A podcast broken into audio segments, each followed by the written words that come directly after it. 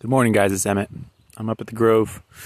It's delightfully breezy and cool, uh, which means that the dew in the grass is going to wear off soon, so I should keep this brief and get back to scything because it's not going to get easier.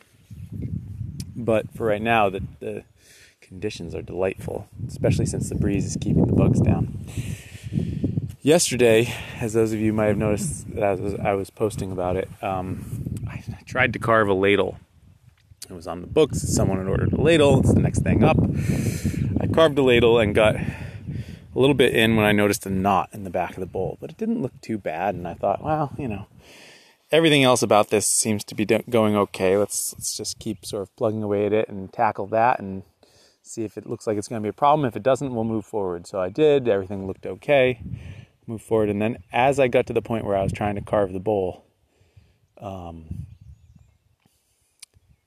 it just kept getting harder and harder and I started noticing sort of cracks in the back of the bowl and I would carve them out and they'd reappear. And at that point I should have known to stop. But I had already invested so much in this direction that I thought I'd keep going. And and I kept going until I noticed cracks in the knot itself. And that's when I realized I needed to stop. So I thought, okay, not, not a problem. It's a bummer, but whatever. My day is still on target enough. I'll, I'll just do another one. I did another one. And as I was axing out this other one, I noticed that my axe was tearing the end grain at the front of the bowl just a little bit. I thought, okay, well, I'll, I'll carve that out and see if I can get underneath it. Not a problem. I carve it. This one's going even better than the first one. The grain is easier. It's coming together faster. I'm feeling good.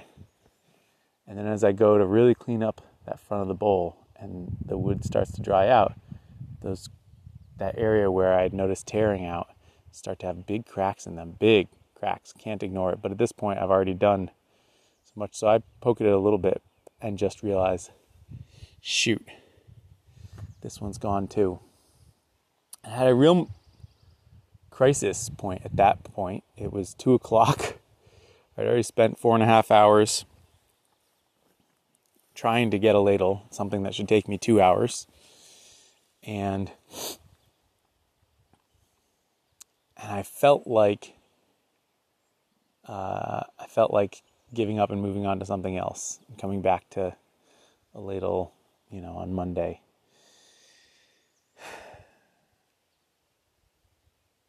There's so many things. There's a couple things that are going on here. One is I should have walked away sooner. It's hard to pivot from something that you're pursuing that is clearly not the right thing. It is it is hard to pivot to the right thing and it gets harder to pivot the longer we take. The more we entrench ourselves in this is the course that I'm going to take and I'm going to make it work, damn it. The harder it gets to then change our mind. And essentially, I got to a place where it I didn't so much change my mind as it became abundantly clear that I could not continue going down this road. And it happened not once, but twice. And I almost just wanted to give up on the whole situation and say, I'm going to go somewhere completely different. But I decided, no, I need to get back on that horse. And so I started carving a third ladle. This ladle I chose a different piece of wood, used a different axe. The piece of wood was from a different length of log. Just changed up all the variables that I could. This ladle came together even faster and turned out to be one of the best ladles I've ever carved. It worked out. Um, and it worked out, and, and everything worked out right from the right from the beginning. You guys know how I like to draw metaphors from things. This one's no different. First of all, when we are pursuing a path, it is easy to get blinders on and to just keep doubling down and doubling down and doubling down on the path we've chosen instead of recognizing that we need to cut and run, that the path we're going down is not going to work out for us, that that it's not the right path to choose. Whether it's a stance on something, whether it's a decision you made in your life, whether it's a project you're working on. The other thing that I think this story indicates is how when you have decided to not continue pursuing a path, whether it's a decision uh, you made about something in your life, whether it's a stance you've taken, whether all of that, that the next thing that comes out is an inertia against continuing to push in that direction at all, right? People drop out of college, they do something totally different. Uh, people have a midlife crisis, they do something different. People realize that their views that they've been holding on racial injustice are not not ones that they actually believe in and they just want to not talk about it at all, not engage with it at all for a while. And while that's fine and that can work, ultimately the thing that is going to make you believe in yourself again is getting back on the horse and getting it right. It's saying, okay, this thing didn't work out, but I'm going to keep plugging away at it until it does work out, until I do get it right. I'm going to, okay, maybe college for this didn't work out, but I'm going to continue pursuing a career that I love and not just say, oh, now I'm going to coast through life.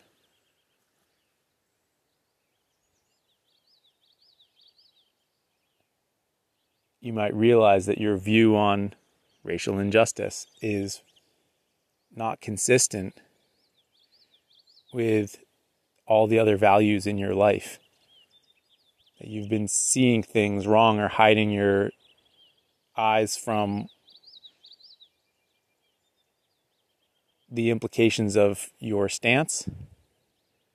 But when you realize that, sometimes you go so far as to realize that, but you then don't actually grapple with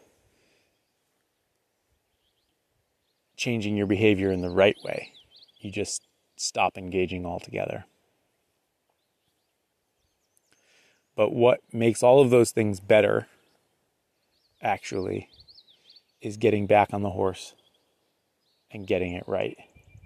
There's two examples of inventors, and I'm going to make up the numbers, but I know that they're somewhere in this ballpark that I love. I love these examples.